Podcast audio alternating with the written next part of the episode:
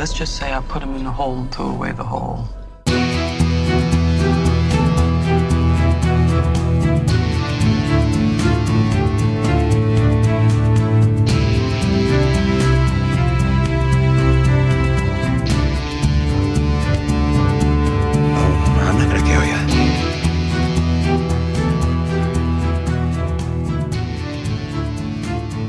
Welcome to the Suicide Squad cast. This is the DC Universe podcast where we discuss the DC Extended Universe movies and TV shows. Yeah, we're all big fans of what DC Comics is doing on the big and small screens, so we want to make sure that we talk all about it. So thanks for joining us today, and let's get started. My name is Tim. And I'm Scott. And I'm Brent, and we are the Suicide Squadcast. So, Scott, how has your week been going? Well, my summer vacation has finally begun. Woohoo! I'm a teacher and I'm off for summer, which is great because that means I can spend more time with my wife and my two little boys. So, yay! That's good. Now, now, Scott, I think I have the opposite problem of you. My summer is going to get extremely busy at work. You know how I always complain about that? Well, it's it's really getting bad right now. So I barely had enough time to get in the season finales for Flash and Arrow in this week and Rebirth. That's how busy I've been. hey, I had to get in 60 single issues so I could catch up just enough so I could read Rebirth. yeah, I, I saw that on Twitter. I just couldn't believe you had this giant bag that you were carrying with you to basically finish that up. Well, anyway, congratulations. That's awesome that you got caught up. Oh, well, I'm not caught up. I, I just caught up on Superman books to read Rebirth. okay. it's bad. So, so Brent, what's going on with you, man? Well, I've had a uh, a pretty hectic week overall, but I also work in schools, and I am one of those poor people who has to work during the summer. So for me, it's actually a really busy time at work. Oh, okay. Yay. Oh, raspberries. I'm so sorry. Yeah. Hated, hated my raspberries like 20 episodes ago. That was just for you. I'm sorry. Yeah, way to go, Scott. I, um, I'm not going to be able to edit that out. Well, hey, guys, let's begin our new weekly segment here. You know, it's this new weekly segment we're doing on the Suicide Squad cast. It's called What Have We Been Up to This Week Roundtable. So let's get started. All right, well, let's get on with the news.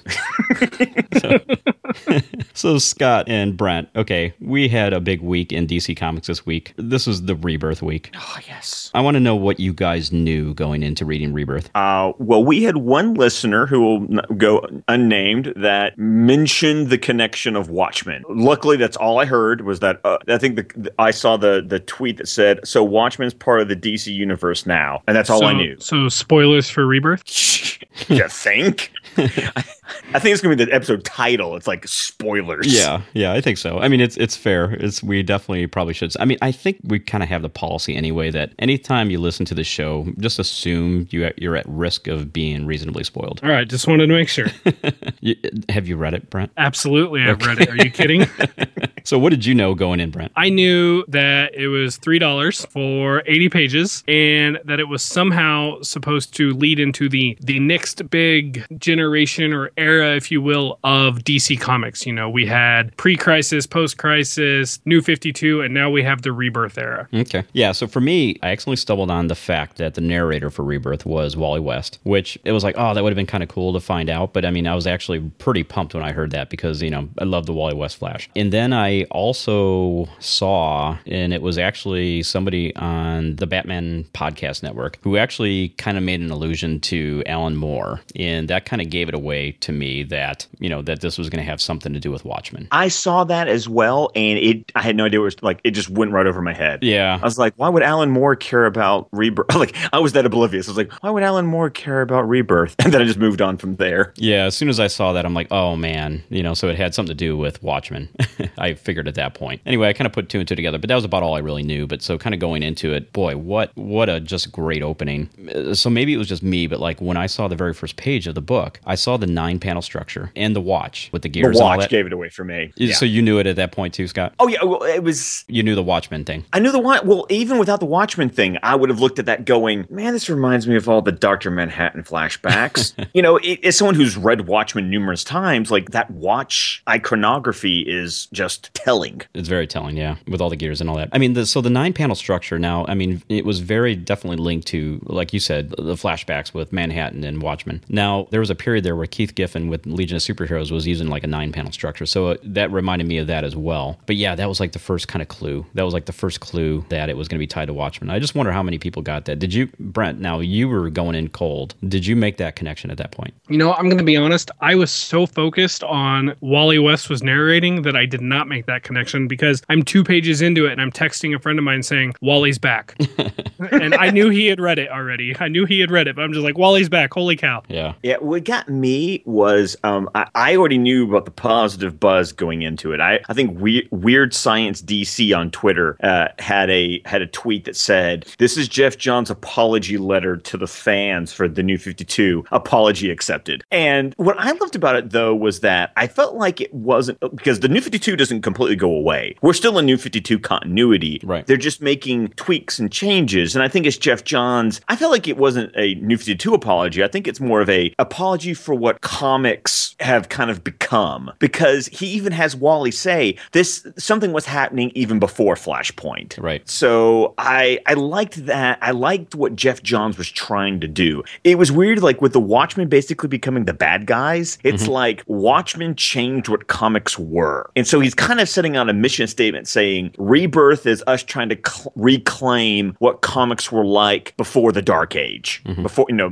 you know the the Dark Age or the Copper Age or whatever you want to call it. No, Yeah. but basically before Dark Knight Returns and Watchmen. Yeah, I mean, it's it's so funny because on my second reading of it, which I actually just completed today, on it, I really started to kind of pick up like what you were just explaining there, Scott, as well. I mean, I, I was getting a lot more of like parallel meaning between the story and and really kind of comparing, you know, comics in general. And uh, you're so right. I mean, because that's really where it all changed when Watchmen came out, and you know, I would throw out Dark Knight for that matter as well, but those came out at around the same time, and that completely changed everything in comics. It really did. I mean, it changed everything for me anyway. Well, it changed the in- it changed the industry, Right. And so I feel like Geoff Johns acknowledges that, but and Wally's kind of you know there's there's been a lot of talk of hope this week, and I think we'll discuss that later on when we talk about TV. Mm-hmm. But you know, I think Wally was like, we're forgetting things, we're we're losing something, and and I think that's Geoff Johns saying we've lost something in comics. Mm-hmm. You know, the idea that when heroes and and I even saw ads in some of the comics that I was reading today saying uh, heroes better than ever, or you know, or something like that. The whole idea is that we want our heroes to be heroes again,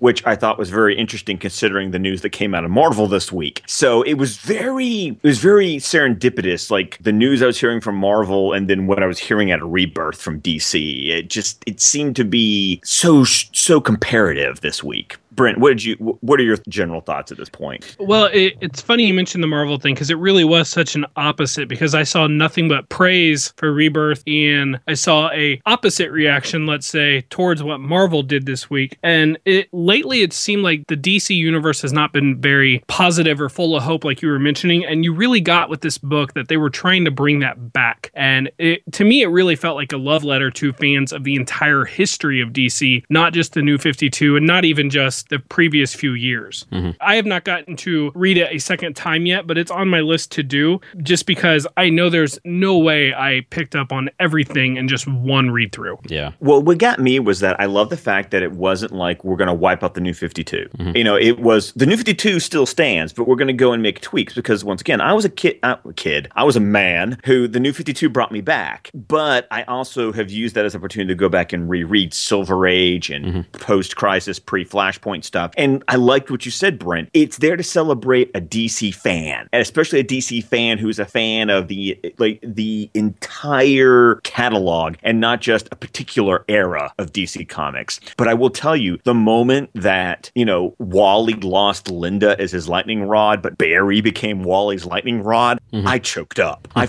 I, I freaking had some man tears. I was like, Barry's Wally's lightning rod now. Yeah. That's amazing. Well, and then uh, the thing I loved about it so much is they they really used some of the kind of scenes that even harken all the way back to Crisis on Infinite Earths. Like the one pose where, and I'm trying to remember which one it was exactly, but where Wally was kind of reaching out to, uh, was it maybe it was Flash at the time, but it was a, it was a very similar pose to Flash from Crisis on Infinite Earths, and it just you know when I started to see that kind of stuff, you know, that's stuff that's always kind of stuck in my mind because they were so powerful at the time. And that's where I started really kind of feeling some of the emotions come back. Yeah, so it was actually on page 47.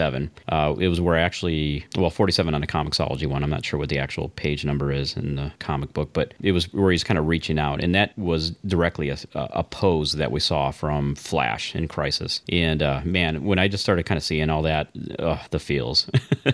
I mean, I started I started having all these like you know emotional memories kind of come back to you know how emotional Crisis on Infinite Earths was, at least for me, because at the time, because that was like a big, giant, major shaking up event of the characters that I had known all my life. So it was really neat to see, and then kind of seeing that the one person who could see him other than Batman was Barry Allen, which was just great. Well, what got me was that when I went back, I, you know, I love those comic books where when you read the last page, suddenly the other seventy, the other seventy nine make complete sense to you. Mm-hmm. You know, the one thing I think Geoff Johns did to say we're sorry about the new fifty two was when he blew up Pandora, and then I realized, oh, that was Doctor Manhattan. Right, Doctor Manhattan blew up Pandora because I realized the blue explosion is like, mm-hmm. oh, okay, so that that that's Geoff Johns going, yeah, sorry about that, and we'll have Doctor Manhattan blow her up, and then I realized, uh, spoilers for Justice League fifty, that oh, so it's Doctor Manhattan who we didn't see on the moon mm-hmm. at the end of Justice League fifty, who blew up Metron and Owlman. So it's like, man, I love me some Geoff Johns. Yeah, I mean the the man can do no wrong,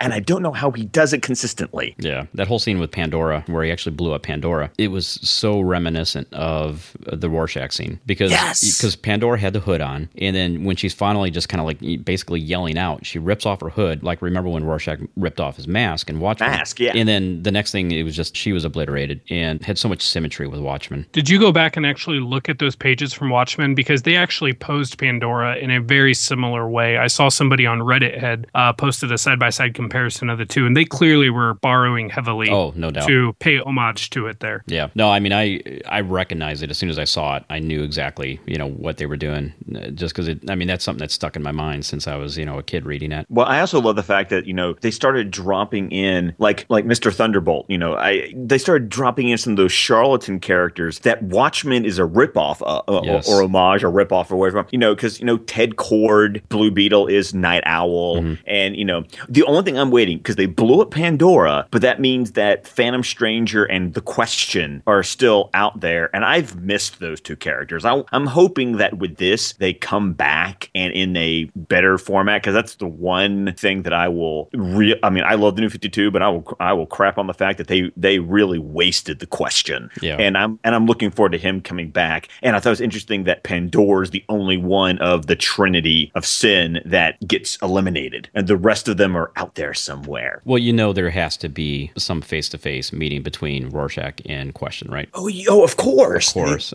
You you need a you need some sort of face to face with all of the analogs, right? At some point, Brent, you're laughing. What's up? Face to face with those two. uh, unintended, I think.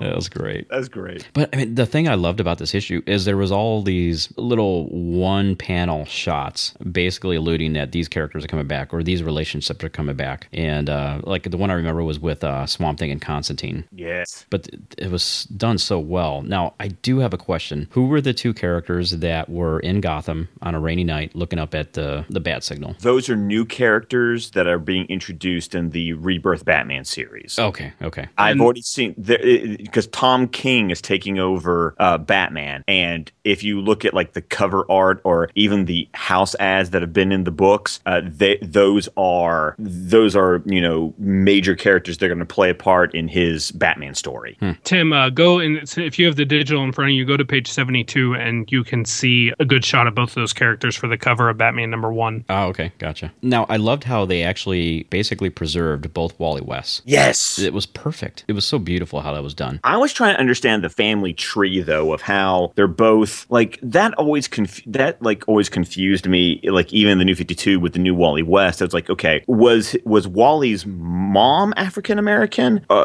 cuz obviously the Wests were in the I like I was trying to figure that one out like how could he have a cousin that legitimately you could have both Wally West be family just named after the different people like the family tree was the only thing that was confusing me. But I agree with you, Tim. That I love the fact that they didn't just completely wipe out the new 52 Wally West. We're just going to get two Wallies at the same time. Yeah, it seems to me that those days are gone. You know, you're not going to wipe away characters anymore. It seems like that's going to be the attitude that we're going to have. You know, if you if you ever feel the need to kind of uh, reshuffle, reboot continuities, they're they're just not going to sacrifice characters anymore. I mean, at least that's kind of what I got out of this. You know, in the new 52, the West family has always been dysfunctional to say the least. So I actually thought it was great the way that two people named their sons after the same great grandfather, as it said. To me, that just fit the family so perfectly. Mm-hmm. Yeah. Now, you know, I'm a big Legion fan. I love the little scene where you had Cameron Chase there and they were basically interrogating a blonde woman and she was saying that she wanted to meet with Superman and then they don't know who she is and they said all she had, you know, she didn't have any weapons on her, um, but she did have this and it showed the Legion flight ring. Yes. So I'm assuming that's Saturn Girl, but I was also wondering that couldn't be Supergirl, could it? I don't think so because she said a friend when she was talking about Superman. Right. And Supergirl was already in the scene at the death of the new 52 Superman. Yeah. Okay. She was present for that because she played, they brought her back in the final days of Superman arc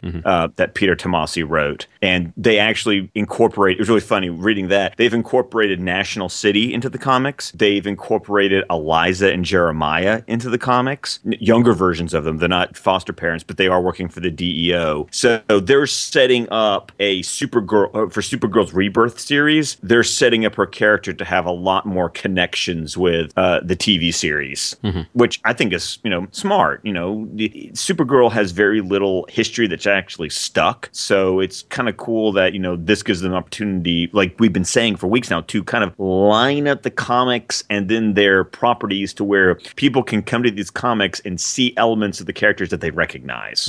Yeah. Anything else? What what else stuck out for you guys?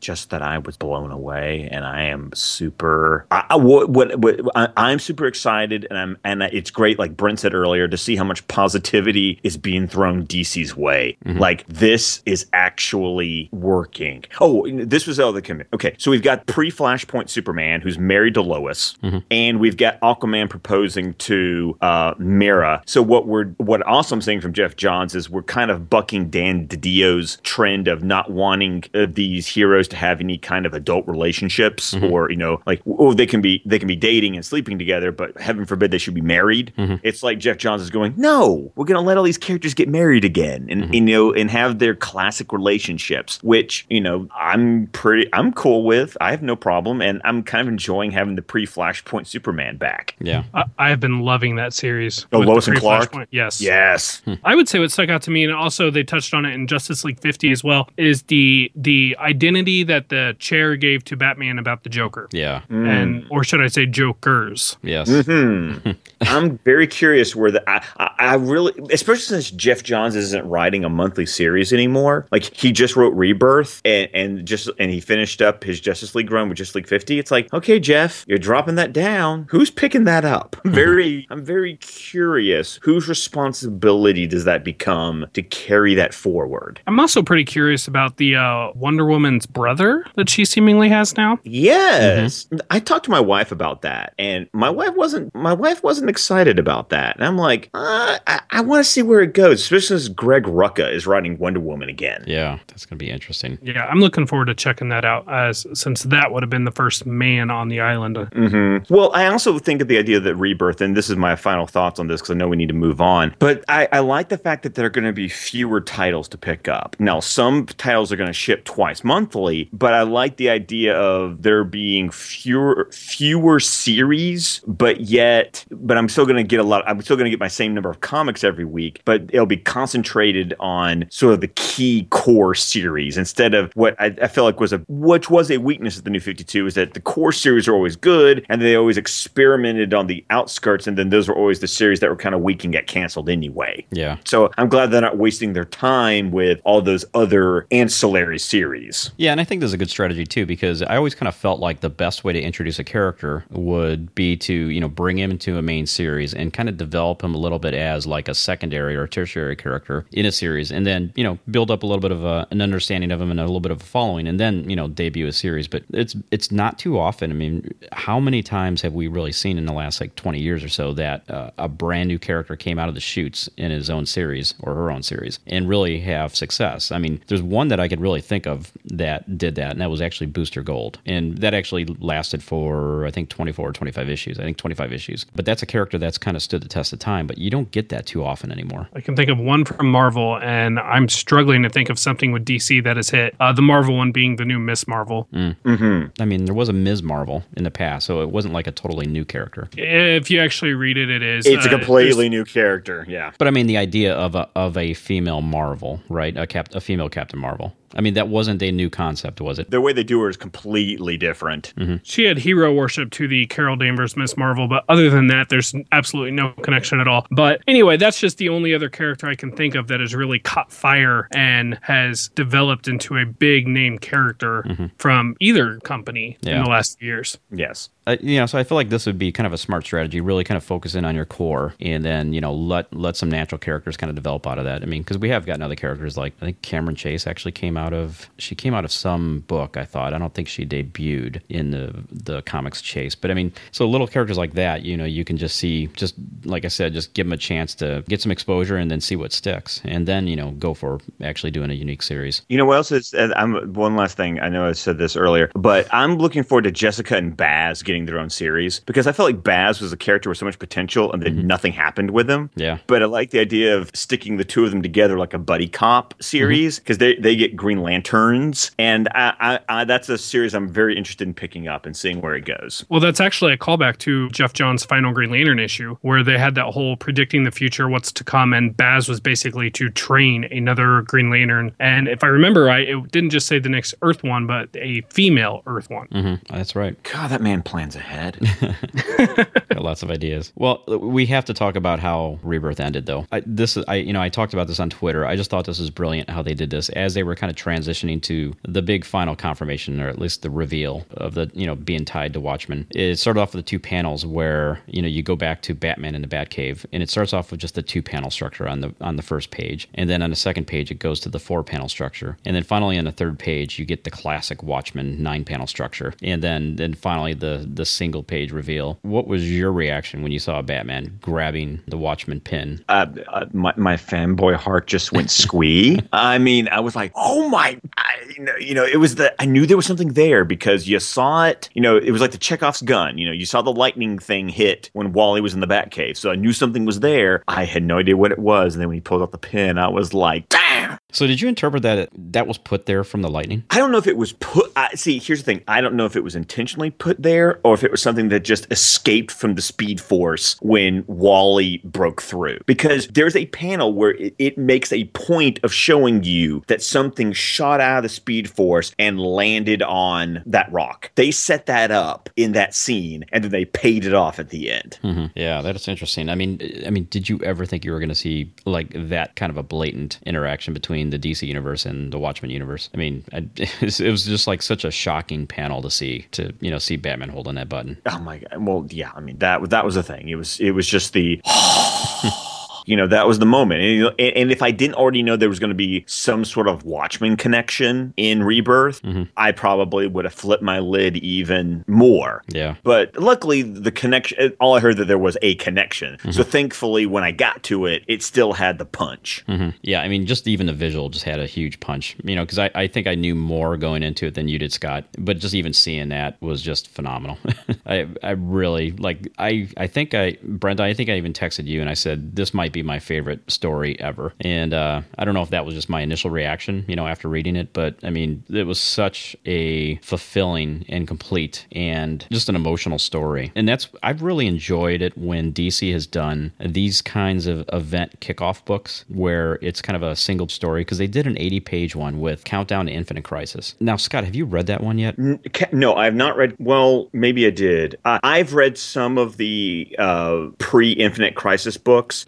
I I don't know if I read that. Now, is that the one where Max Lord kills Ted Kord? Yes. And Yes. Yeah, okay. Yeah. Then yes, I have read that. Yes, I did read that. So to me, that was another 80 page book kind of leading off to an event. And that to me had a lot of punch as well at the time. And didn't Geoff Johns write that one too? Um, He was involved in it. I don't know if he. I think that one. I'd have to look it up, but I think it had multiple writers credited. yeah. Okay. But I mean, to me, so uh, the one thing I've kind of learned, you know, after all the years of all these different events, when you when you're able to kind of get the story all in one sitting, like to me, it just has a bigger impact. I mean, I've uh, you know, I love the events that stretch out over you know six, seven, eight, twelve months, whatever it is. You know, those are great in one sitting when you read them. But when you're kind of reading these things piecemeal, you know, month by month, you know, you enjoy it, but it, I've just found that it doesn't have that kind of impact that something like this does. Uh, the only time I would disagree with you is I remember reading Court of Owls month mm-hmm. by month, and that had that had the punch because I had the suspense and the anticipation of reading mm-hmm. the next issue. But other other than something on that level, I agree. I, I love an eighty page, you know, a, a sixty and 80, 100 page giant. There's just something special about so much comic in one book. Mm-hmm. No, Johns was on the interview circuit, and I don't remember which one I spec- which side I specifically read this at, but he commented on Wally being the person at the heart of the story because it seems like the Flash or a Flash is always at the heart of the major universe stories. Mm-hmm. Flashpoint, Crisis on Infinite Earths, you know, back to this. I really like that just respect that he has always had of the past and the way he uses that kind of stuff. And I just thought it was great the way he incorporated the Flash that way. Yep. Yeah. So great job, DC. Thank you so much for that issue. I mean, that was just uh, that was just really something that just kind of got my juices flowing again with comics. Well, I guess it's time we move on to some movie news because man, we talked about comics. We talked about that one issue a lot. Yeah. Yeah. Uh, okay, let's move into some DCEU news. Uh, apparently, Chuck Roven, our DCEU producer, has been shifting some roles, and this is once again being uh, reported by Borys Kit of the Hollywood Reporter. Now, just as a little bio, Chuck Roven is the president and co-founder of Atlas Entertainment, and you know he's Atlas, he founded Atlas in like 1995 and been producing for Universal, Columbia, and Warner Brothers. And a bunch of other ones as well. I'm gonna just going to jump in here now. People need to realize Chuck Roven is not a Warner Brothers employee. Chuck Roven basically represents the production company Atlas Entertainment, and most recently they've had a relationship, you know, doing a lot more with Warner Brothers, specifically tied to the DC properties. But uh, yeah, I mean, so Chuck, if you look at the history of you know what he's done with his production company, they've worked with all kinds of different studios, and they still continue to work with different studios. They're they're not exclusive to Warner Brothers. Yeah, and the point, the sort of the the news that's coming out of this is that apparently Chuck Roven, even though he's been working with every DC Comics movie at Warner Brothers since Batman Begins, is no longer going to be producing certain DC movies, and that's what the sources are telling the Hollywood Reporter. So I'm kind of wondering, he's still going to be listed as a producer on uh, BV. He was a producer for BVS, for Suicide Squad, for Wonder Woman, and for Justice League. So I guess the you know the the term that seems to be getting kicked around is that his role or involvement is evolving. Yeah. So I'm kind of wondering what this means. Yeah, I mean, uh, so when I read this, I kind of dug into a little bit more. Now, if, if you think about what his involvement has been with the DC properties, he's basically had to work on a film that essentially has come out every two to three years. And so now, as we're starting to really ramp up the frequency of films that are going that we're going to get with the DCEU, and we've talked about this in a previous podcast. Once we get beyond Suicide Squad, we have at about 11 month wait to get to Wonder Woman. But after from Wonder Woman on, we get a DCEU film as currently slotted in the schedule roughly about every five to six months. And so if you think about somebody that's going to have responsibility, is, has a very busy job. I mean, they're busy basically, you know, trying to find the the filmmakers, you know, the writers, um, you know, the directors. Uh, they hire all the different key personnel, you know, part of the crew as well. You know, they're responsible for the budget. Basically, you know, they're the boss of of the film, and that's kind of their roles. Now, when you have several films going on at once at various stages of production, it's impossible for one guy to be doing all this. Well, he because he can't be on set. He can't be on set. Yeah, because we're we're filming all over the world with all these different films. If you're looking at what's going on with the DCU, it's literally going to be filming all over the world. And so naturally, this is like a natural progression or evolving, as you said, of basically his role here. Now, like Chuck Roven is a very successful producer, and he's he's pretty powerful actually in Hollywood. So you know he's got lots of connections. He's able to bring in the talent. He's able to you know get the different uh, directors uh, basically to come work with him on different productions. So I mean, he's not going to be going away. But I, you know, I look at this as clearly this is something that had to happen because he certainly can't be involved in every film. And so when his news kind of came out, I, I looked at it as like, well, this just completely makes sense. Well, and he's on set for Justice League Part One. So Right. if he's the kind of guy who's going to be on set, well, then he can't be on every set. Yeah. And he was listed as a producer for The Flash and Aquaman, but since those movies haven't gone into production yet, sources are telling the Hollywood Reporter that his roles in those two films will possibly change because they're going to be filming on opposite ends of the planet. So, you know, if he's going to be producer on one, he can't exactly be doing his same job on the other. So I don't see this as a, you know, as we talked a lot last week, I don't think this is BVS Aftershocks. I think this is just Warner Brothers is doubling down, as we said last week, on DC Films production, and this is just what you have to do to keep the the the assembly line going. Mm-hmm. Yeah, and in fact, Borys Kit's article, you know, said that you know his sources are saying it's physically impossible for one man to handle all the pre and post production on multiple movies at you know in different locations all around the world. So you know, even the source, the sources for this article are saying that you know this is this is one of the things that's really driving this. Now, now, uh, Tim, you said that a listener speaking about how producers are kind of changing because the Hollywood Reporter also talks about the fact that Jon Berg has been sent to oversee day-to-day production on Justice League Part One in London. A listener pointed out a fact that there was a movie, uh, a Hollywood Reporter article we talked about a week before Batman v Superman came out, talking about Jon Berg and Geoff Johns in their evolving roles in DC films. So, why don't you tell us about that? Yeah, so this kind of recapping, uh, you know, something that we did talk about. This was from the Hollywood Reporter, written by Tatiana Siegel, and it was basically an interview with the Snyders, really kind of talking about, you know, their roles as producers and executive producers and filmmakers for the DCEU. And what's interesting is if you kind of go back and look at that article in retrospect now, considering what's often being called the fallout and changes being made on the executive level within Warner Brothers and their their structure within DC Films. If you look back and look at the comments that were made back at this time, so the, again, this this article came out a week before the film came out, and so I'm not sure how long before that the actual interview was held. But if you look at what was said here by Deborah Snyder, she said that you know Zack and Geoff Johns have outlined a timeline of where everybody is based off of and where the characters are going to go in Justice League, and she said there's a framework, but she said that their philosophy is to remain filmmaker driven and that they want to hire directors who still have a point of view and that will have the latitude to be able to make the movies that they feel like they would want to make and be able to put their stamp on it. Now, uh, she went on to say that Geoff Johns is super valuable and she felt that Zack and Geoff had really worked out a lot of creative ideas as to where these characters were going to go. And she kind of completed her explanation here saying that Geoff ensures that they are doing all the things to make sure that they are true to the canon because he knows everything about these characters. So this is kind of really explaining the role that we even touched on last week that this is really what Geoff Johns, who is still reporting to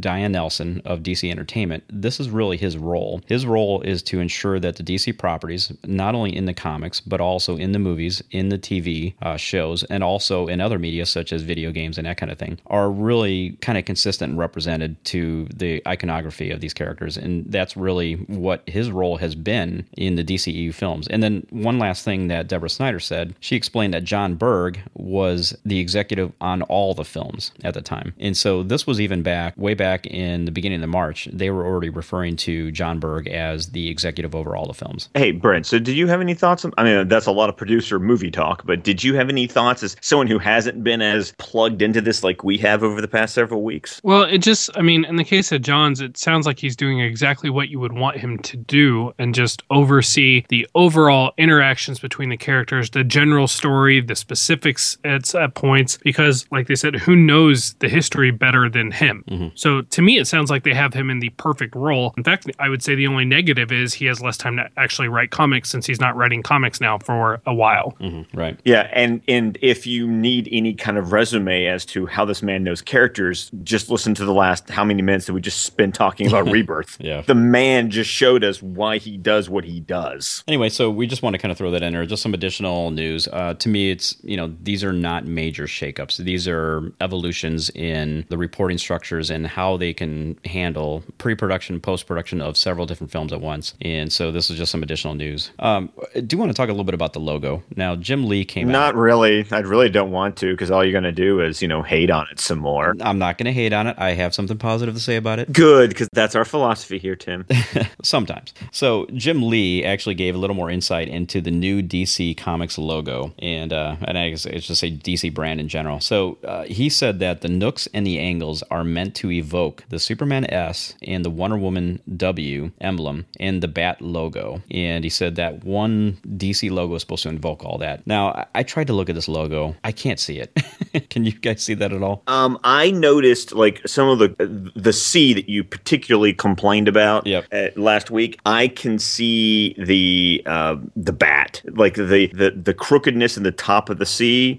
I see the uh, W on the inside C, and then I see bat symbol at the top of the C. Okay, and so Brent, w- what do you see? Because obviously Scott is seeing things. Well, okay. I will say, having read Jim Lee's comments, I can see what he was going for and why he would say that. But I would never have come to that conclusion myself just looking at it. I, and I have to completely agree with Brent. The only reason I see that is because I've been told what to look for. yeah, yeah. So which which is a failing on the design that I will agree with, but you know I see it once I'm told what to look for. Yeah, and and in fact, I was looking at the comment I had written in here in the show notes when I first put this into the notes themselves. I said the only thing this evokes to me is a failure to do just that.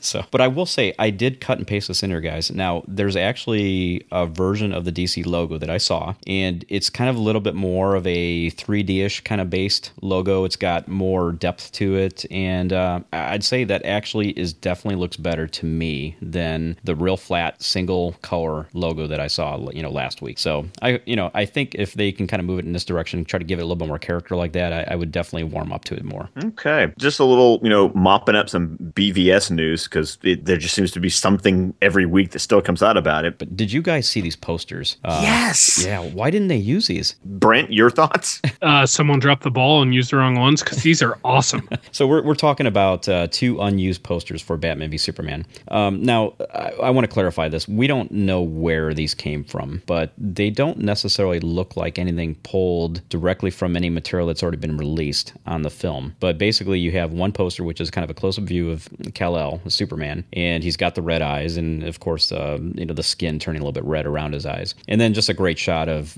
Batman in the you know the armored suit with the wide eyes, you know, kind of gritting gritting his teeth. That Superman poster is better than any Superman poster they released regarding BVS. You know, Yeah. Wonder Woman had some great posters, Batman had some great posters. No Superman poster ever looked good to me. This one, however, I would have ripped off the wall of a movie theater and walked out with it because that is awesome looking. Yeah, I would say this one last thing about uh, my thoughts on these posters. I think the Superman, I agree with you. It's a great poster, but I don't know that everyone is going to exactly know that that's Superman. You and I know it's Superman, but you know, there, there, you don't see the classic S symbol out in front there, and so I, I that may have been one of the reasons they didn't use that. Yeah, but you still got the spit curl and you get heat vision eyes. So, it, Yeah. and you've got the Batman Superman logo at the bottom. So, I mean, Right. it, it would have been like the film. You have to put some pieces together. You're on your own. Yeah, but how do we know it wasn't Nuclear Man? So that's all I'm saying.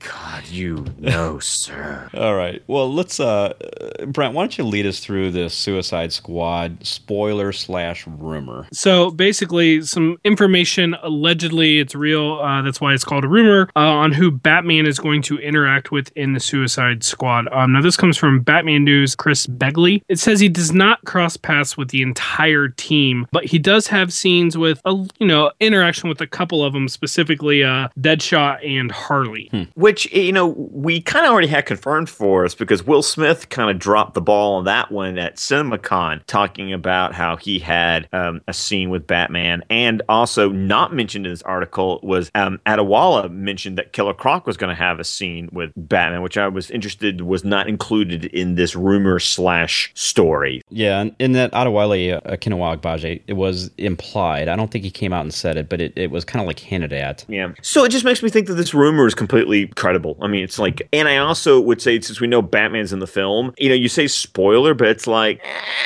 it's one of those spoilers. It's like, yeah, I can kind of put two to two Yeah. together myself and realize this is going to be in the movie. And again, our policy on this uh, with the Suicide Squadcast is we'll we'll talk about rumors that could be considered spoilerish if we consider it to be likely something that we're going to see in marketing materials at some point, or if it's something that the filmmakers were, or the any of the actors will talk about. And so that falls into this category. Yeah. Now, what did you think about the idea about Warner Brothers considering Suicide Squad spin-off films? Yeah. In other news, water is wet, right? to, to quote you, quoting Perry White. I mean, this is just uh, this came out from Josh Wilding from We Got This Covered, and maybe some of the other uh, places that he posts. But now, basically, according to their source, they're going to do a sequel for sure, which was already implied way back when I can't remember what the article was exactly, but it came out that they were already working on a Suicide Squad 2. Now, you know, the, the other news was that the studio's feeling confident about this property. Uh, I think we're getting a pretty good indication of that. And uh, the studio at this point feels like they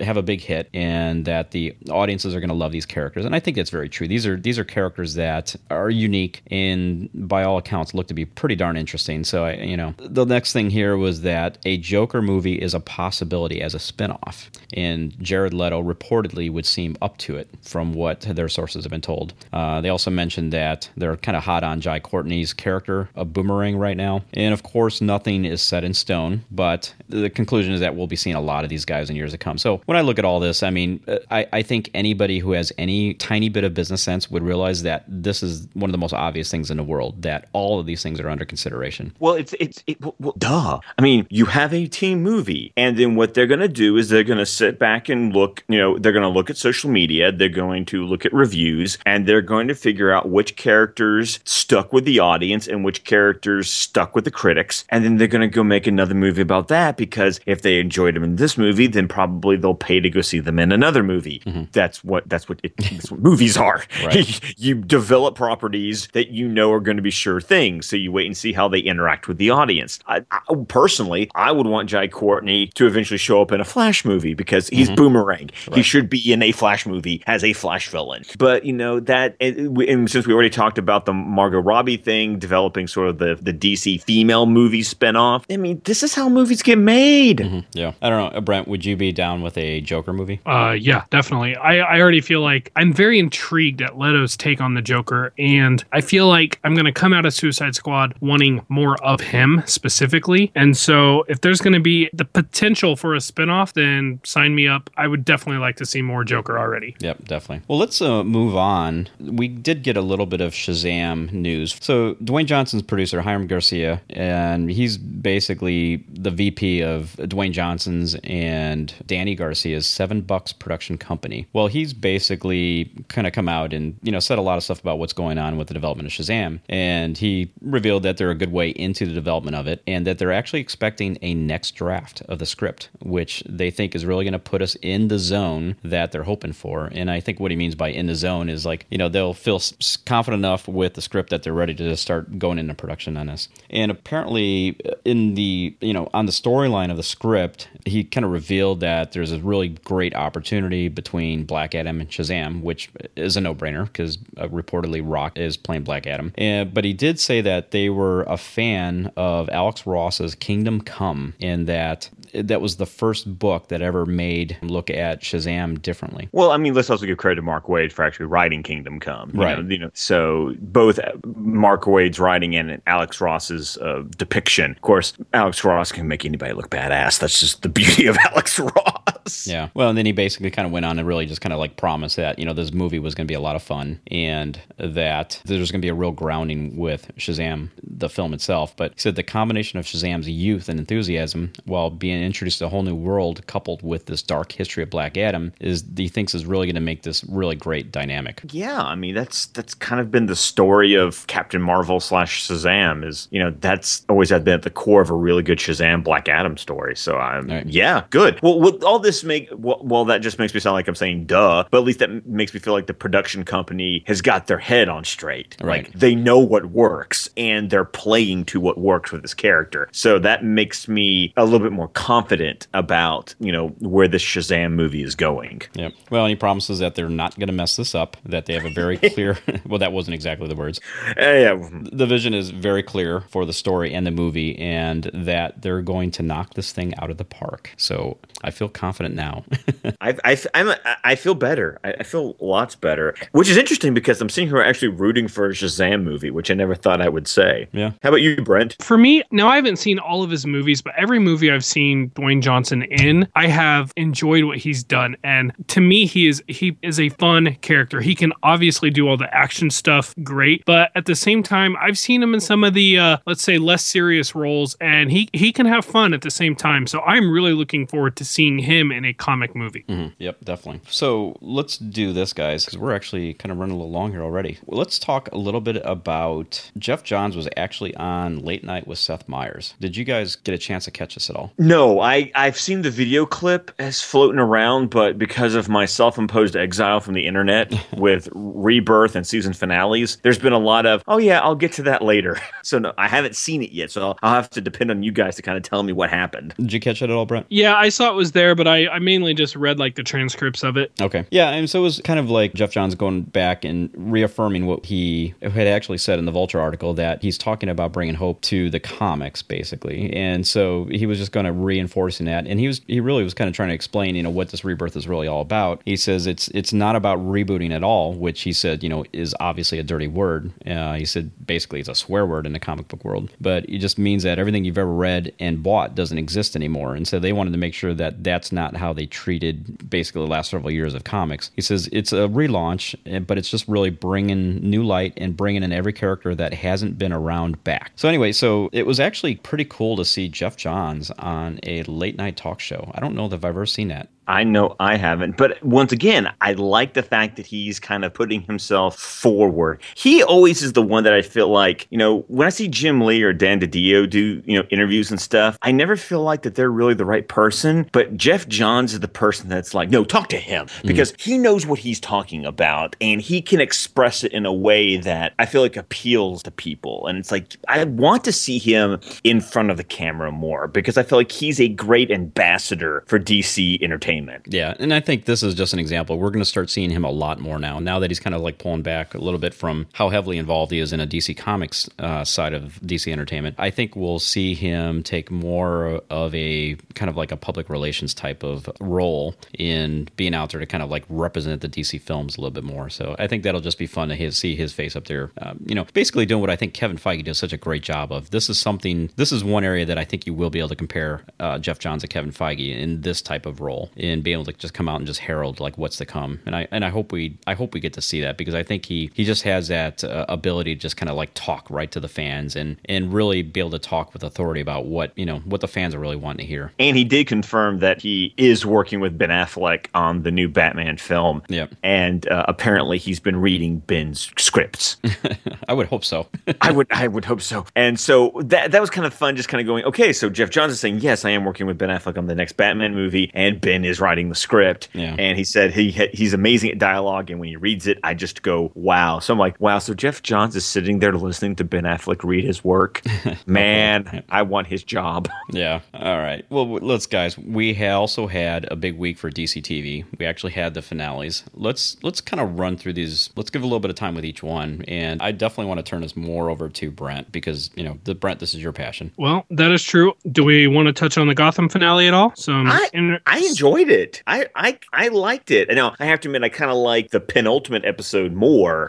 But once again, Gotham is kind of going. It's like every season, Gotham goes kind of through an evolution. Um, what's your take on Hugo Strange being kind of the impetus for all the the rogues gallery in the Batman universe? they're making it work. I, I struggle with Gotham thinking of how is Bruce Wayne going to, you know, in 20 years, their time, take on all these villains who at this point are already grown men and are going to be even older, not able to match them physically. But when I kind of let some of that baggage go, I, I do have fun with the show. And I really liked what Strange did with, well, you have to assume he's Clayface, even though they don't use that name, and actually had him impersonating Gordon. Well, they call him Basil, so that confirmed it was Clayface. True, true. Um, Um, but those scenes I thought were just a riot. I was cracking up watching him pretend to be Gordon to the other people, and it was Barbara of our people who was like my least favorite character on the show, who actually Amen. figured it out in 20 seconds. What I also love the fact is if you're a comics fan, A, you know that that's the Court of Owls that's pulling the strings mm-hmm. with Hugo Strange. Oh, yeah. and if you're a comics fan, you know exactly why they're pulling the strings. They're trying to develop talons. They don't have talons yet. And they want the reanimation process for talons. So it was,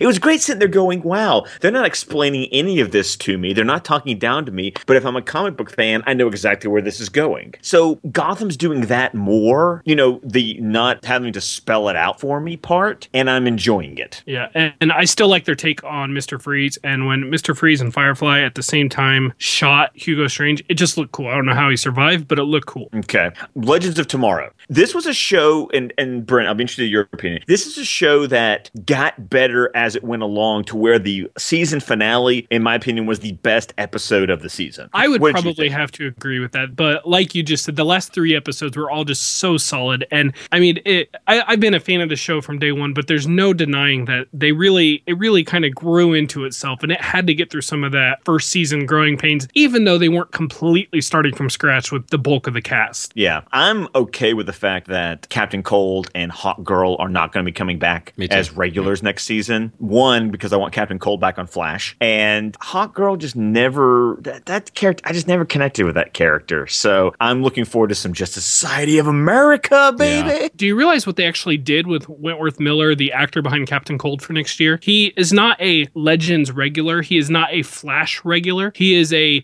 CWDC regular.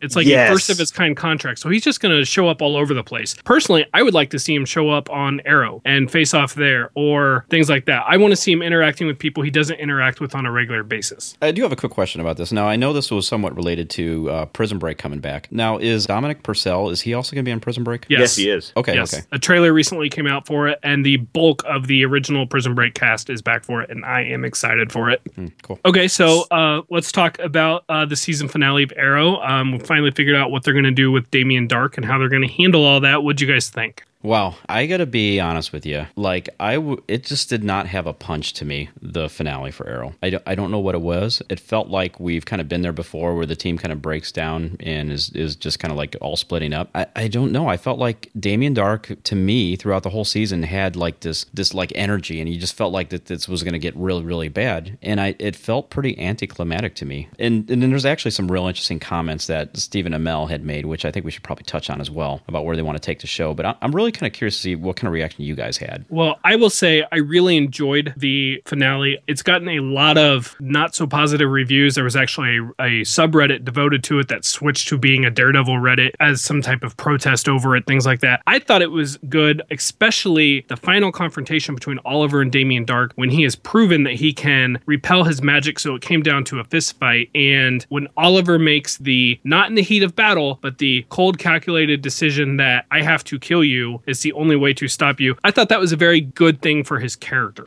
I thought it was interesting the callback to Slade from season two going, You didn't kill the man who killed your mother. What are you going to do about me? And the fact that he was like, uh, Slade, I, you know, it, we said I didn't have a, I didn't have a choice. You know, this is a choice or something. I, it was, I like that Slade callback. Here was my, I was, I was up and down on the episode. I really enjoyed it. I, I enjoyed watching it except for two things. One, if they said the word hope one more time, I wanted to slap the computer I was watching that show on because I get the point. Okay. I know what you're going for here. We, we haven't had hope on this show. Okay. Stop saying it. Uh, and also, when the crowd came up, you know, and we had another one of those the citizens stand with the hero moments, it just felt like the end. It felt like the siege from the end of season two, where you know uh, the Team Arrow and the League of Assassins fought off the Mirakuru soldiers. So I had a sense of when it got to that part of the fight, I felt like I've seen this before. But I agree with you, Brent, that I loved Damien Darhk and Oliver going mono y mono at the end.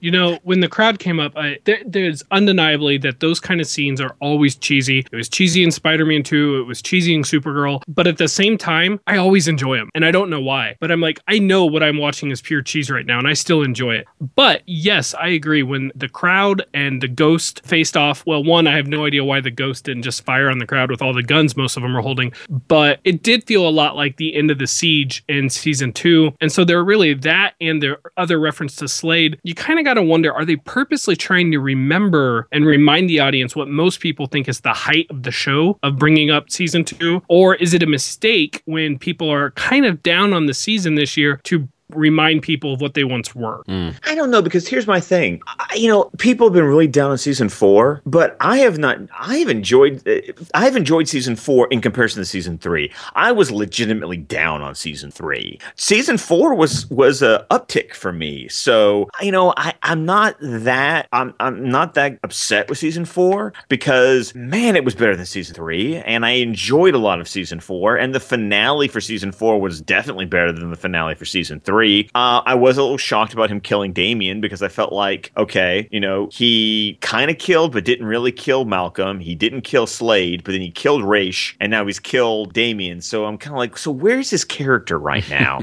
he is back and forth, yeah. He goes back and forth. However, I did like the fact that it ended on him being mayor. I I was happy with that because I've been kind of wanting the show to go that way all season, and so when it actually happened, I was like, yay, because Oliver was mayor of Star City in the comics. So I kind of enjoyed that little nod there. Yeah, I mean, so I, I kind of felt like I agree with you, Scott. This was an uptick from season three, and I felt like if you'd have taken me like up to halfway to maybe three quarters of the way through the season, I, I just kind of felt like it was really kind of building up. You know, as as you, you as you continue to build up what Damien Darhk was really doing here, it felt like the tension was building up. But this was to me, it was just not like a, an impactful ending. I kind of feel like if they had taken the Laurel Lance death and had moved that to this episode, you know, and kind of mixed it into the story there, that would have been the kind of ending that I would have expected. And uh, you know, uh, you know, after Laurel Lance's death, it just kind of felt like this was a downer to me. I don't. I mean, that's just kind of my read on it. You know, I, I'm going to watch the season again. You know, just to try to take it all in again. You know, just kind of in a shorter time span and just kind of see how I feel about it. But that was just kind of like my overall impression towards the end here. Well, you know, they had talked about prior to the season starting that this year was going to be lighter in tone compared to season three, which was obviously very dark and and grim. And I would argue that lots of times with Damien Darhk that he really was a lighter in tone villain. Like he, you just smiled when he was on screen. But the season as a whole, it really ended in a very dark place with Thea having just threatened to kill a little girl and Diggle struggling with killing his brother, not in self defense, but when he had the advantage. And obviously, Oliver having just made that decision to kill when he had been trying really hard not to do that. And while they kind of glossed over it in the finale, Felicity did just was had a hand in the death of thousands of tens of thousands of people. Mm-hmm. And so, really, I, I, will say they definitely, in my opinion, did not live up to the promise of a lighter in tone when all was said and done.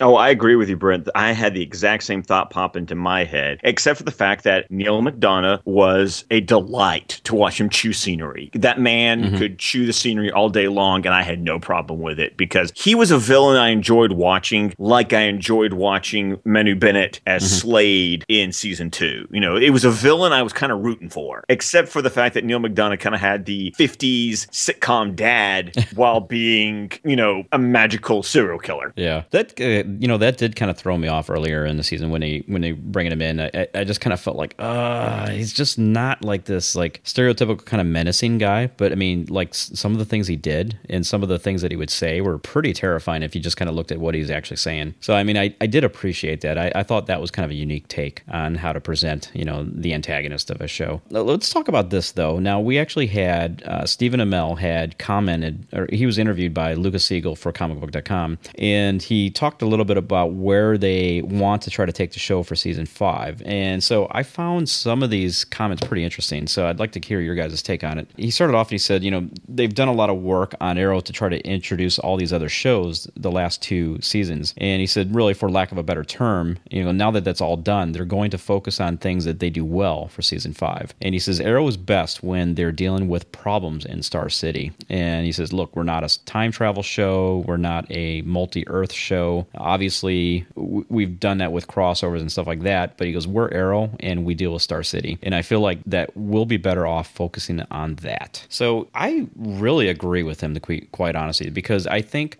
arrow did quite well. I thought the stories were, were very good the first two seasons. It just felt a lot more true to kind of the realistic challenges that arrow would face green arrow would face. And i really felt like having to do some of these things that they've had to do for the benefit of the other shows i think really has hampered this show. And so, Brent, I'm curious, what what are your thoughts on that? Well, it's important to remember when Arrow started, it was a very, very grounded show. I mean, they didn't use the Justin Hartley version from this from Smallville because they wanted something more grounded in reality than what the Smallville's take was on everything. But then they slowly brought it in with the Mirakuru soldiers and Barry Allen and just slowly introducing metahumans in general. And it, you, you can't deny that the show is not quite as comfortable in its own skin playing in the superhero side more than the grounded reality side, where obviously it's fantastical, but it's more believable in its fantasticalness, if that makes sense. Right. Yeah. Absolutely. No, did you also notice that Star City apparently is Detroit? Did you see that on the map when the when the nukes hit? Oh yeah, I saw that. I did see that. I was just like, oh, okay, so it's Detroit. Okay, good to know in this universe. Okay, there we go. So, guys, can we talk about a finale? I think we can all be excited about, which was the Flash mm-hmm. season two finale. yes. Oh, where where to begin? Uh, time remnants. That was the thing that got me. Was I'm trying to wrap my head around that because I've been trying to wrap my head around time remnants all season. I like the explanation that apparently it's just you travel so fast that you go back in time like a second, and then all of a sudden there's two of you. Right. I am still trying to figure out though why it was the difference now where like in season one where he would time travel, he would just merge with himself and he would just become that version of him in the past. How you know what is it? Is he just running faster and now suddenly there's he can have two of them at the same time? Did you guys kind of get an explanation in your like do you have head headcanon for that? I don't. I, I, I try not to think about it too much because I think anytime you deal with like uh, time travel paradoxes, none of it ever makes sense anyway. So so I try not to get too wrapped up in trying to understand and try to make sense of it because I, I don't think any of it ever truly makes sense in my opinion. Okay. Let, let me give full credit here to the guys over at Flash TV Talk. I was listening to their latest episode regarding the finale, and to them, the time remnants are basically the result of time traveling incorrectly. And so that's why having the time remnants results in the time wraiths, or what a lot of people thought looked like the Black Flash, the Speed Force entities coming out. And that is why you get those, is because you're doing remnants, which you're not supposed to. You're supposed to go back and effectively take the place of what was there, which is really what they did in season one when Barry would go back in time, like when he went back just a single day and he more or less, to most people's opinions, merged with this past self. Mm-hmm. Okay. And so that explanation to me,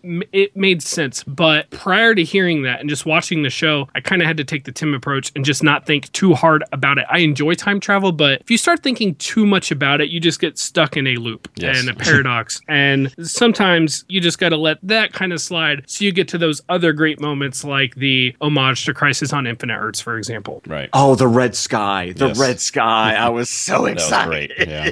and and Barry and Barry's time remnant burning up, just like Barry burns up in Crisis on Infinite Earths. Mm-hmm. I was just like, oh my god, it was so exciting. C- can can can Brent and I take a victory lap? Yeah, absolutely. Pause. Sorry.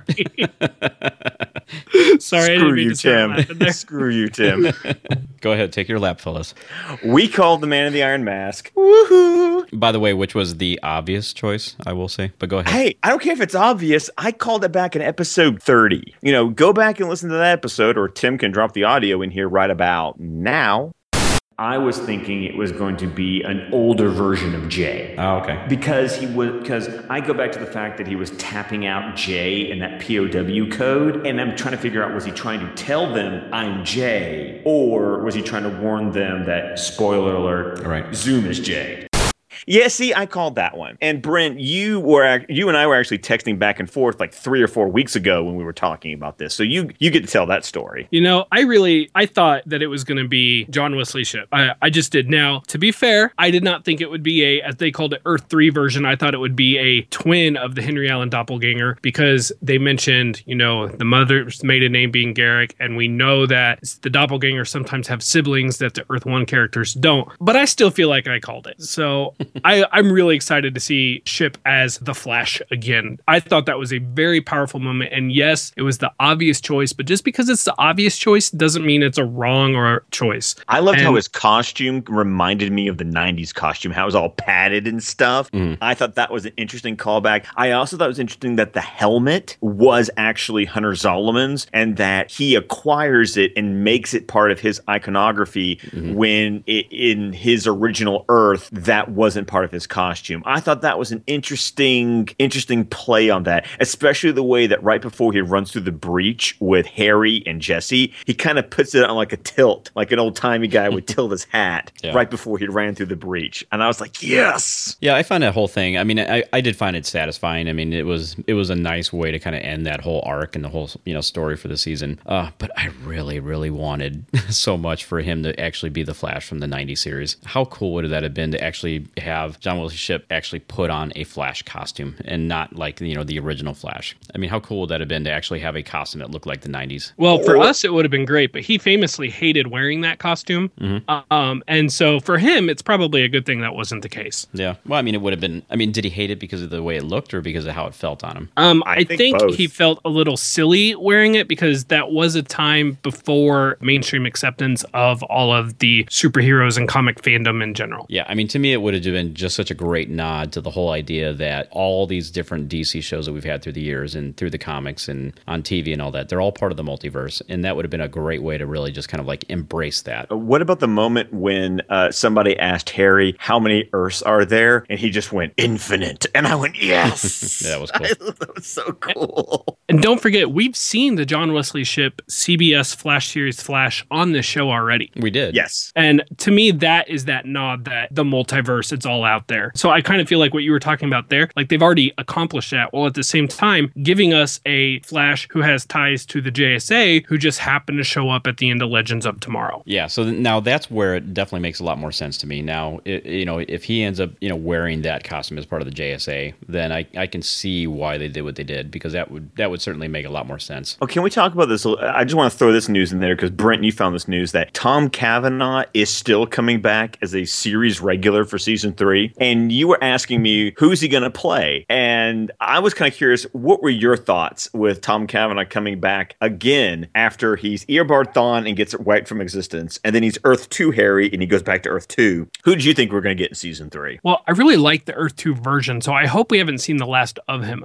But I have a feeling we're going to see the Earth 1 version of Harrison Wells. So I think so uh, too. it's Yeah. so weird to me to have the same actor portray three different characters with the same name and the same bodies, but they are different characters. Well, I'm hoping that we eventually get away from the fact, and this is something else that the Flash TV uh, Flash TV talk guys talk about, and I have to agree with them on this. It's really annoying to have everyone keep calling Wells Wells when it's really Eobard. I mean, at this point, can we refer to that guy from season one as Eobard because that wasn't Wells? And I feel like season three, because of you know the ending where he does go back in time and he stops the Reverse Flash, uh, you know that means that the Reverse Flash would never have killed Wells's fiance and you know taken his body. So yeah, I think we're going to get the original Harrison Wells of Earth One. Yeah. The whole uh, what do you call him thing never really bothered me because even though they know his real identity was Thawne, at the same time, they always knew him for years as Wells. And I mean, to date, just for example, my wife, if she sees friends from high school, they will still call her by her maiden name because that's what most people referred to her as by her maiden last name. And so even though they know that's not her name right now, uh, and I'm to me, it's the same thing. They knew him as Wells. So that's what they call. Like, I have never once been confused. Are they talking about the Eobard Thawne or the new version of Harrison Wells? They never knew the Earth One Harrison Wells, so they would there was no point in even referring to him as such. They had Harry and they had Wells from season one. Okay. Yeah, it'll be interesting. It'll be interesting. Uh, I, I, you know, he, he will probably have to portray yet another version. Like, I mean, I, I don't think he can mimic the Earth Two one. No, but he has done Earth One Harry in the flashback scene. Yes, yep, and that was a very different. Very different. So Yeah. I'm interested to see him go back and play that that Harrison Wells. Yeah, So we got to talk about the ending of the finale, and that is Barry deciding to not be with Iris, which he has wanted his entire life, mm-hmm. and go back in time to save his mother. Where in the past we've seen that he chose not to go through with that. This time he very much did stop the Reverse Flash. right. Yes, and he saw his season one self fade away from existence. Yes. Very Back to the Future in, in that way. So, are we getting a Flashpoint season three or what?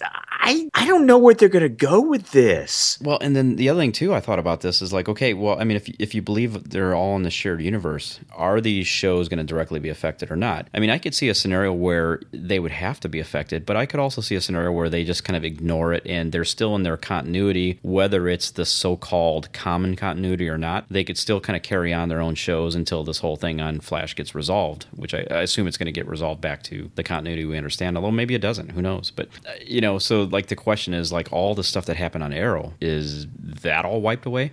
I don't Well, think it's yeah- all wiped away for good, but I have seen it theorized that next year's crossover, instead of being episode eight like it has been the last two years, is going to be the start of the season, and that's going to be the mega crossover that they've already announced is going to happen with all four shows. Yep, I, I think that completely makes sense, and I so nothing's been said about that other than speculation at this point. Uh, all we know is it's happening. They've Yeah. said it's happening, but we don't even know is it going to be like the Supergirl Flash crossover where Flash appears on her show, but she did not appear in his, or is it going to be a four episode, four night event? Mm-hmm. Right, and the only thing they haven't said is that whether you know they are being coy about whether it's going to happen on the same week or not. Right. But the but the president of CW did mention their December crossover. So it does, however, sound like that he's talking about the idea that they're still going to keep sort of like that that general time frame of their crossover event. I mm-hmm. don't know. But going back to the idea of maybe there being a Flashpoint season three, we got to remember though there was a history of the Flash according to the newspaper we saw in season one where his mom didn't die. So all the all of Barry's life events happened five years later. Hmm. So I don't think necessarily we're going to get Flashpoint because according to the show itself, Barry was still supposed to live with his mom, you know, in the original timeline before Eobard changed it. Yeah. You're right. I had completely forgot about that. He was always going to become the Flash. It just was going to happen five years later. Mm-hmm. Yeah. I think my guess is that we're going to get a two to three episode arc regarding the Flashpoint world, unless they do it as a full crossover. But if we get that, I, I think we might we might see a Robert Queen as the Green Arrow, or might get a Melissa Benoist appearance as Supergirl, or even a Power Girl, since it's an alternate timeline at the time. Mm-hmm.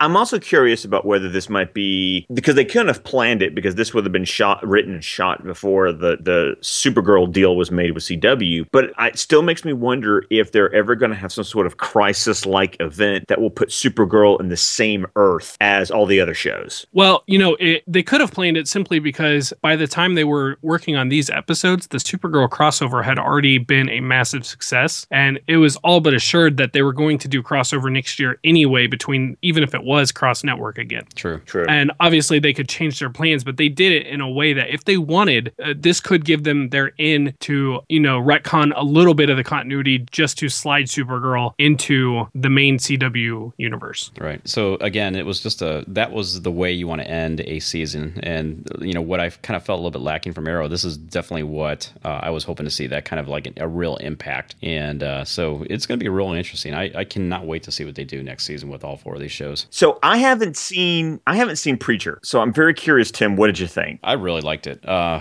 boy, you know, it's a departure from the comics in that it seems like the events in the pilot are preceding anything that's going to happen where the comics pick up at. And I actually like that. And I think I actually saw that reported that that is, in fact, the plan that the first, you know, the 10 episodes of season one are going to basically end where the comic begins. And uh, so I think that's really kind of cool. It really kind of fills in a lot of the gaps. I love the characters, the actors that are playing the different characters. Ruth Negga, who actually plays Tulip, she is outstanding. She did such a great job. There was so many memorable scenes with her in this. Did both of you guys see it? No, I haven't seen I haven't seen it at all. Oh, you haven't seen it at all. Okay. No, it, but it, like every digital retailer has the pilot for free, Mm-hmm. and so I'm I'm gonna watch it, but I just haven't gotten to it yet. Okay. I, I don't want to go spoil too much, but I mean, definitely, I feel like this is going to be a very fun show to watch. It did not disappoint in the least bit for me at all. There is a lot of consistencies with some of the main characters in the actual comic itself. There's a departure with uh,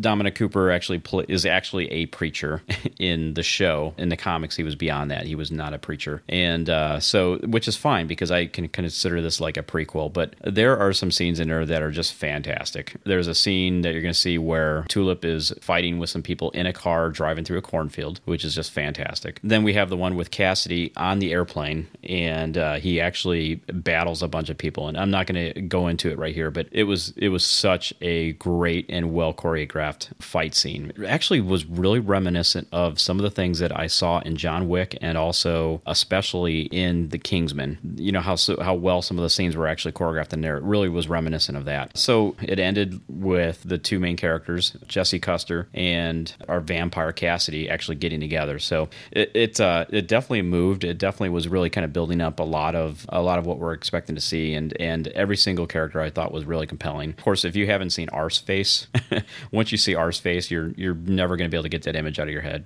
so, but yeah, we'll just kind of leave it at that. It's a definite uh, two thumbs up for me. I, I, was not disappointed in the least bit, and they're going to actually be replaying it this Sunday night on AMC, and then they're going to follow it with uh, the Chris Hardwick after show, where they're actually going to talk about the episode, and then the new episode will be on a week from tomorrow uh, when we drop this episode on Sunday. All right, guys. Well, that's it for this week's podcast. We want to thank you guys for listening, and we hope you enjoyed the show and the discussion. And Brent, I want to go ahead and thank you for actually jumping in at the last minute. I know you had some stuff going on this week. I uh, wasn't sure if you're going to be able to do it, but uh, I was glad we were able to work it out. Yeah, definitely. I, I did not watch shows on my regular schedule or in the regular way, but I was able to get through them all and was at a point where you guys kind of, towards the end there, offered for me to come on. And yeah, absolutely. Anytime. Yep. Well, it's been lots of fun. And um, I love having you on to talk TV. And I'm sure our listeners do too, especially since they comment about you on our uh, our iTunes reviews sometimes. We need to we need to have you on more often. Yep. So let's let the folks know how they can reach us, Scott. If you wanted to reach the show, you can reach us on Twitter at Suicide Squadcast. If you want to reach me, you can reach me at Allenfire. And Scott, how can they reach you? Uh, they can reach me at ScottDC27, or they can reach the show by email at suicidesquadcast at gmail.com. And Brent, where can our listeners find you? Uh, best place to get a hold of me would be on Twitter at real underscore brentac. All right, guys. We had eight iTunes written reviews this week. And of course, these we enter into our giveaway contest here. So uh, let's go ahead and get to these real quick because we are actually going to announce a winner here shortly. So the first one was from T. Libby titled Best DC Podcast. And T. Libby says, Happy I found this cast to keep me up to date on everything awesome. Thanks to these guys for speaking in a way that the new enthusiasts are not lost. Keep up the great work. And then our next one is from Party Penu, which was from the UK iTunes store. It's called Fantastic. Best DC podcast out there. Much needed positivity for DC fans. Thanks for all of your hard work that you put in to bring all DC news to us. Love from India. All right. And then we move on to Fantastic Podcast by The Gooseman 90. And The Gooseman 90 says, I found you guys through the Batman Network, and I got to say, I'm glad I did. You guys have great chemistry and are very informative. I enjoy listening to your opinions. Keep up the great work. Uh, next one is from J underscore Govna uh, called Best Things Since Sliced Bread. Move over, Batman and Robin. Tim and Scott are the new dynamic duo.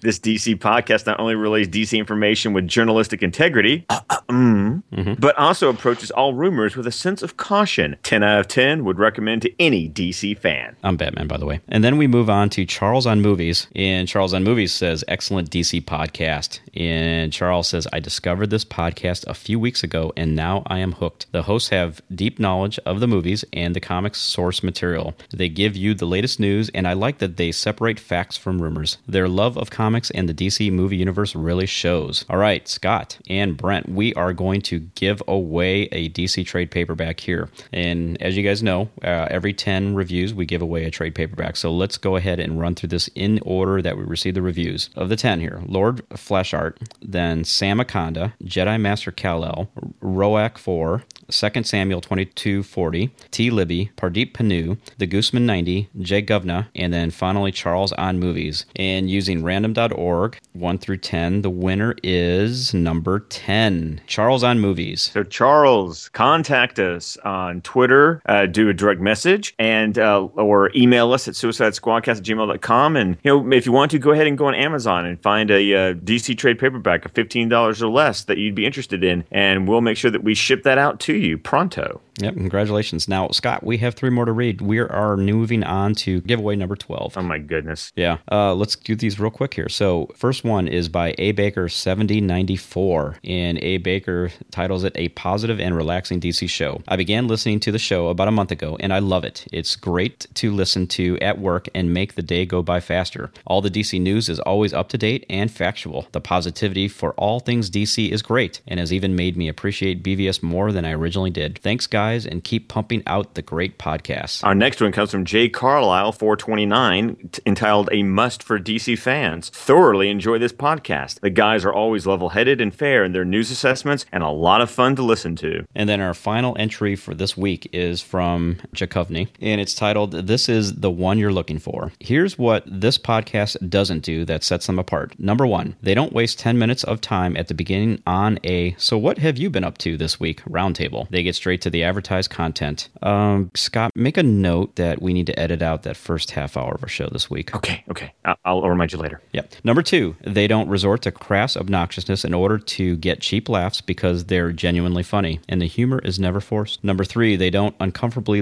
overlaugh at their own remarks in an effort to wring humor out of every stray remark. Number four, they don't obsess over rumors and unverifiable internet chatter. They carefully document every topic they examine, exposing and discarding those which are suspect. Number five, they revere DC Comics without eschewing criticism when it's warranted. And lastly, he says it's an intelligent, thought provoking podcast by two guys who appreciate DC characters and creators, and it's quickly risen to the top of my small list of must listens. Bravo, gentlemen. Very nice. Thank you so Very much on that. All right, guys, we are now seven away from our next giveaway. So, uh, in case you haven't gotten it by now, we're soliciting iTunes written reviews. If you feel like we deserve it, leave us a five star written review, and you will be entered into the next giveaway. Every 10 reviews, we give away a DC trade paperback, less than $15. At the end of this giveaway, I think we'll actually have a hundred written reviews. That's incredible. Yeah, and at that point, uh, we said uh, once we get to 100, we're going to go ahead and we'll probably move on to some other format. So if you were ever thinking of entering, this is your last chance. All right, guys, we are going to call this one quits. Uh, we hope you enjoyed the show. We had a lot of fun talking about Rebirth and the rest of the news, and hope you guys have a great week. Bye, guys. See you later.